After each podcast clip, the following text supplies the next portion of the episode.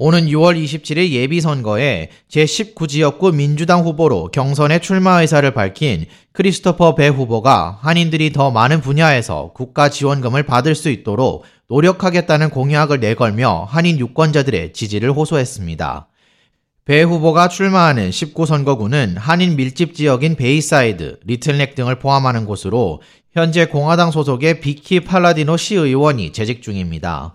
배 후보는 7년 동안 퀸즈 검찰청에서 검사로 재직할 당시 사회 봉사가 얼마나 중요한지를 깨달았고 베이사이드 쪽에 한인들과 아시아인들이 많지만 아시아인 정치인들은 아직 부족하다며 아시아인들이 많은 지역인 만큼 그들의 목소리를 대변하기 위해 출마를 선언했다고 말했습니다.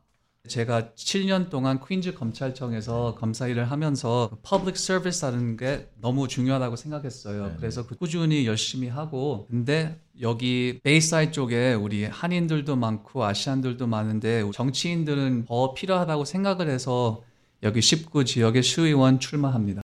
배 후보는 베이사이드에서 나고 자라면서 여러 가지 개선되어야 하는 부분들을 보았고 Asian들이 평상시에도 차별을 아직 많이 받고 있고 또 COVID 19 팬데믹 당시 아시아인 증오범죄 같은 일들을 다시는 겪지 않기 위해서는 아시아인 정치인들이 더 나와 우리 커뮤니티의 목소리를 내야 한다고 말했습니다.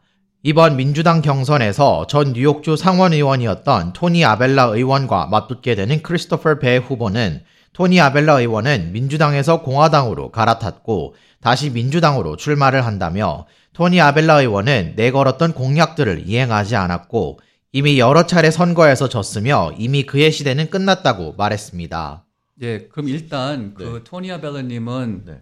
아, 약속을 못 지키는 사람입니다. 음, 네. 예, 그럼 예전에도 그 민주당으로서 아, 당선됐을 때 바로 공화당으로 바뀌었습니다. 민주당, 공화당 그게 문제가 아니고요. 일단 약속을 한번 할 거면 그걸 꼭 지켜야 되는데 특히 우리 정치인들 근데 토니 아벨라는 못합니다. 음. 그리고 2021년 때도 우리 현재 시의원분한테도 졌고요. 그 2018년 때도 우리 그 상원 의원 존 리우 님한테도 졌어요. 네. 토니 아벨라 시대는 이제 끝났습니다. 배 후보는 51명의 뉴욕시 시의원들이 커뮤니티의 예산을 산정한다면서 본인이 시의원으로 당선되면 검사 시절 경험을 바탕으로 한인 봉사단체 등 한인 커뮤니티의 예산 확보를 위해 힘쓰겠다고 밝혔습니다. 시의원 중에서 쉰한 분들이 있습니다. 네. 우리 그 funding을 받으면 funding을 돈을 어떻게 쓰는지 그 시의원 일입니다. 그래서 우리 한인 커뮤니티, Asian 커뮤니티를 위한 프로그래밍 그런 거에 대해서 그거를 funding을 제가 꼭 지키겠습니다. 마지막으로 배 후보는 출마하는 제19선거구 주민의 40%는 아시아인이고 그중 10%는 한국인인데 모두가 투표를 하지 않으면 우리의 힘을 낼 수 없다면서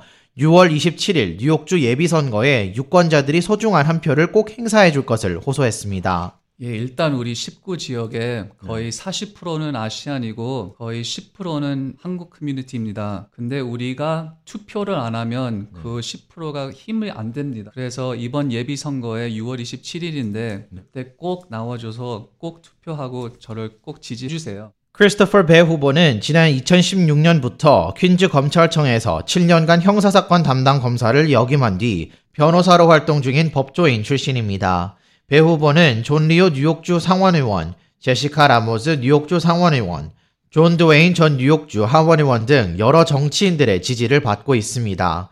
올해 2023년 뉴욕주 예비선거는 6월 27일에 이루어지며 본 선거는 11월 7일에 이루어집니다. K-Radio 김재영입니다.